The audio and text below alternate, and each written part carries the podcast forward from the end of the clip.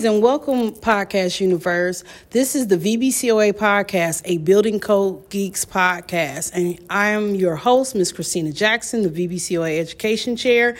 And with me on today, I have Mr. Ron Clements, building official and department head for the Chesterfield County. How you doing, Ron? I'm doing good. We have a beautiful view. Yes, we do. Yes, we do. I wish our listeners could see it. We're in Virginia Beach right now at the VBCOA annual conference, and Ron has taken time out to talk to me today and give me a great podcast interview. Um, but before we get started, uh, Ron, tell me a little bit about yourself. Uh, well, again, Ron Clements. I'm the, the building official, maintenance official, department director for Chesterfield County, Virginia. Been in code enforcement uh, over 30 years now. I got started in Hanover County uh, back in uh, 93. Yeah, 93. I got to, been long enough, I got to think about it. I was there for six years uh-huh. uh, doing plan review, and then I came to Chesterfield initially as a plan reviewer and then supervisor, then uh, assistant building official in 2011, uh, mm-hmm. then building official. it's been three years now since I've been building official. So um, I guess I really started in college, I went to college thinking I was going to be get into aviation. I, I, wanted to be a pilot. Okay. I uh, went there hoping to get into aerospace engineering. Realized I wasn't as good at math as I thought I was. Okay. and uh, ran into a uh, friend on the dorm hall I lived on that was majoring in building construction. Oh. And I was like, building construction? That's a major? Right. It sounds so practical. Uh, so that sounded like an interesting interesting major. I went mm-hmm. and talked to the, the head of the department back then and just realized that's probably where I belong. So that's kind of how I kind of shifted into construction. And What college did you go to? Virginia Tech. And so Virginia Tech had, do they still have? Yes, yes. A building construction major? Yes, they do. It's very, oh, wow. It's gotten, it's gotten a lot bigger. When, when I was there, we were about 25 students per class, and we had, I think, three rooms in the basement of one of the cafeterias. That was, oh, now now they got a whole building. now they have a whole and, building. Yeah, it's a, whole, it's a pretty big deal. Okay. And, yeah, it's, it's, so that's an interesting career path. But how did you actually like decide you wanted to work in local government? I couldn't get a job um, when I when I was in the building construction program, my goal was to go to work with one of the big contractors like you know Bechtel, or Kellogg. Mm-hmm. I really liked industrial construction mm-hmm. and marine, you know, bridges and that kind of stuff. Mm-hmm. But there was a slight recession, uh, especially hitting the construction industry back when I graduated around 1992, mm-hmm. and I didn't get a job immediately out of college. A lot of uh, companies were laying off at that time and there was a job opening at Hanover County for a plan review technician.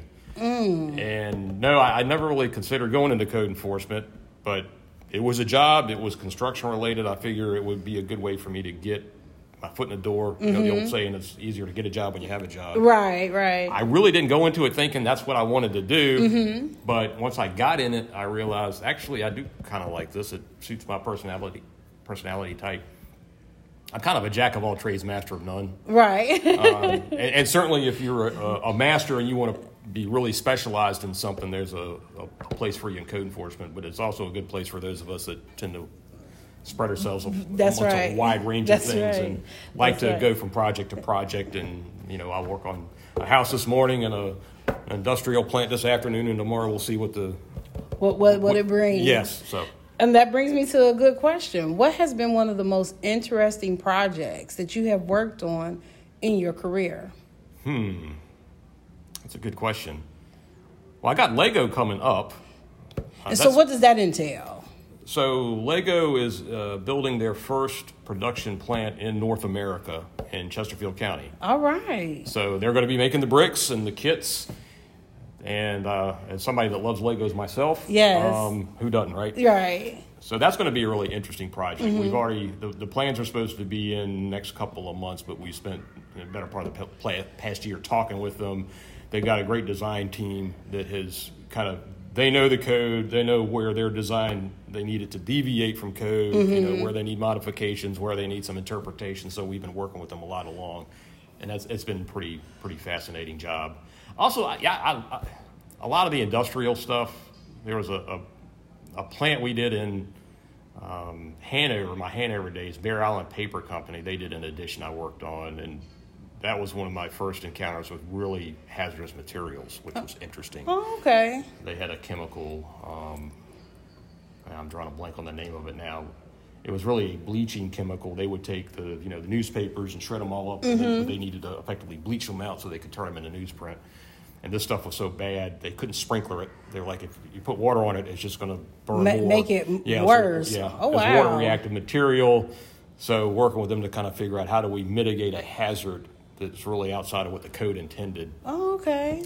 So I think that's one of the things I, I really liked about the industrial side is when you get these interesting processes and chemicals, and you got to really come up, kind of come up with new ways of doing things and uh, work with fire protection engineers. That, that's always kind of fascinating. Well, you said something interesting that I want our listeners to sort of pick up on. You've been having meetings with Lego prior to the first groundbreaking, prior to anybody issuing the uh, ribbon cutting or anything like that. So, what does that entail if somebody was to get into plan review? Um, so, I, yeah, I think it's really important to to work with your customers, and yeah, as soon as you can start talking to somebody, and, and doesn't necessarily have to be some big industrial job, even you know a house. If, you know, if you can work problems out before they hit your desk, right? It really helps everybody out. You know, with you know Lego probably being an extreme example, but if we already know there are some things that that, that they need to do that aren't going to comply with code and have already got some ideas for some code modifications, which they did. They didn't come to us and just say, "Hey, we want you to waive the code." Right. They said, "Hey, you know, we know these are going to be issues. Right. These are some ideas we have to mitigate those hazards. Mm-hmm. What do you guys think about it?" That we can have those conversations before it ever gets put on the plans, Mm-hmm. and that just saves everybody time and trouble. Correct. Uh, plus, it makes your jurisdiction look like somebody that works with folks. That's good for economic development. That's right. You know, when- That's right. That- that, word spreads fast. But it also helps your team dig deeper into the code to see what Oh, yeah. solutions that they could come up with to try to help uh, the end goal, which is building this plant and making it code compliant and safe for use and safe for the people walking in there. Because aren't they going to have like a museum concept or a tour concept there? Yeah, they are going to have some uh, areas, I think, for folks to come in and and see some. I'll call them exhibits. uh, yes, maybe. yes, yes. Uh, It's but it's not going to be a full blown like Legoland that kind of thing, but it, they are going to be very responsive to, to their customers and to their citizens. So yeah, I, I think it's going to be a place where where folks are going to be welcome. But it is a, a massive plant that's again they're they, Wow. and what's really interesting is their, you know, the molds. That's really important to them. Um, that's almost like gold for them. Is these molds that make these Lego bricks? Because what's interesting is you can take a Lego brick that you got when you were a kid. I mean, I got my first Lego set probably, well, probably like 50 years ago. I think I still have a few of those pieces. Oh, for real? And you can buy a Lego set today, and they'll. They fit. Yeah. Really? Oh, I did not know that. I just learned something new today, and I hope our listeners did too. Um, so, with your 30 years in this profession, um, it sounds like you have a passion for this, and your this passion is now leading to you wanting to serve in other capacities of the code. And so, I know that you are interested in running, or you are running for the ICC Board of Directors. What made you want to run for the ICC Board of Directors? Um, I got involved with Boca way back, I guess around 94, 95 in that, that time frame, just attending and getting involved in code development and realized how important it was for us to do that, that because we don't write codes locally, we have to be involved where the codes are being written. And for us, that's two places. That's at the state level and at the national level. That is an excellent point. Yeah, so uh, I felt first off the value. I got a lot out of it. I learned you learn a whole lot when you get involved, Mm-hmm. uh, both with VBCOA, ICC, Wicked VPMA, whatever. Yes. Get involved because you're going to learn a whole lot more. Right. And as I as I worked through committee service, I think I got on my first committee. I think it was interps. That was probably late '90s. And then uh, actually, I met Cindy Davis. We were on the Boca IRC review committee for. So this was a committee Boca formed to review the IRC back when it was still in a draft stage. Oh wow! So, oh, wow! point being, I got to meet her. I don't. I think that's back when she was still working for Pennsylvania. Mm-hmm. So you get to meet a lot of people that become your mentors and colleagues. And I just, you know, progressively over the years have done more and more committee work, and I, I think I finally reached a point where I was, I've, I've served on the I won't say all the committees, but I served on a lot of them. And this just seemed like the next natural progression for me to, to serve the ICC and to serve the membership and and kind of take that next step. You know, Virginia has, really tried to have two. We have two positions, or or you're allowed to have two people per state on the board of directors. And mm-hmm. Virginia has pretty much done that ever since the ICC was formed. Okay. I, mean, I think we've always had two on. So it was, I, I guess there's certain sense of responsibility that. To carry on the legacy. yeah, Cindy's coming off this year, Chris will be coming off next year. Mm-hmm. Uh, so, you know, with the blessing of the membership, if I get put on this year, then we still have next year. We're still gonna have to have somebody come up next year, so uh, it doesn't, it doesn't end here. That's right. Ends here. What is the ideal candidate for the ICC Board of Directors? I think the ideal candidate is somebody, first off, that has the ICC experience. So, uh, to me, it would be somebody that has, has served on a, a number of ICC committees. Now, they don't have to ser- serve on as many as I have over the years, but you know, I think if you've gotten to serve on a code development committee, that's real good. Because at the core of what ICC is, uh, Mike Pfeiffer, uh, ICC, he just retired recently, but he used to say, you know, code is the middle name of the ICC. Right. So code development and being involved in that, I think, is really a crucial skill and knowledge set that you should have. Also, serving on some of the other committees. You know, I served on the uh, the ES committee, that the Evaluation Services Committee that mm-hmm. develops the acceptance criteria for the research reports we accept, and mm-hmm. that was a very educational. I didn't. I mean, I've been accepting these these ES reports, like I'm sure many of the folks listening to this have, but I really didn't understand all that went into developing those reports. I didn't realize, you know, teams of engineers with PhDs that are involved in developing the criteria which these products are accepted and, and the rigorous process they go through to really put your mind at ease when you're accepting those research reports and the whole business side of that. Right. So, um, and I guess when I speak of business, also being in a supervisory or management role, I think also helps having that level of experience because you are on a board of directors. It is a company. It's a, a 501c6 company. It owns a bunch of other companies that- Right. that, kind of vary. There's some C4s and there's even a S corp and a C corp in the portfolio. But understanding how businesses and what we do in local government is still a business. the we run Correct. it. Correct. So having that knowledge, so I guess it's kind of a, the two, blending those together, and I think also having a good um, relationship with with membership, being involved in associations because you are serving the members as a member of the ICC. Correct. So having some experience already doing that at a, Right. at, a- at an association level, I think is also critical. That that's a great answer, and so I think you're the one of the perfect people to ask this question to. Um, in your 30 plus years, you know you've seen building codes evolved. You've been there from sort of the beginning stages of when ICC sort of created their model codes that they have today. What are some of the challenges that you see in code enforcement for our for the future?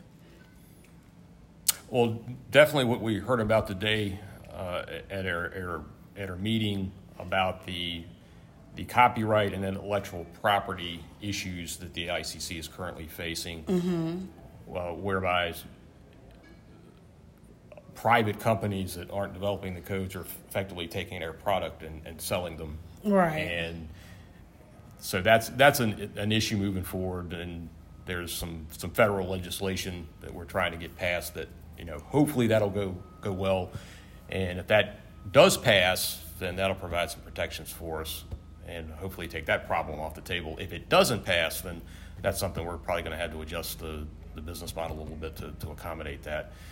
On the maybe the broader topic of just code enforcement in general, getting more people involved. The old model is kind of like a lot of old things. It's Right. on the way of the, the buggy and the horse whip, of, you know, you're a trades tradesman, tradeswoman, and you go through, you decide it's, you've gotten to where you don't want to crawl around on your knees as much anymore Right. and, and pull wire or, or, Right. or fit pipe, and you want to become an inspector. Now we're having a harder time attracting those uh, more experienced type folks, and we're having to bring new folks in. In many cases, you know, fresh out of school, be it whatever school that looks like, that mm-hmm. really don't know code or even construction, mm-hmm. and having to train them from the beginning.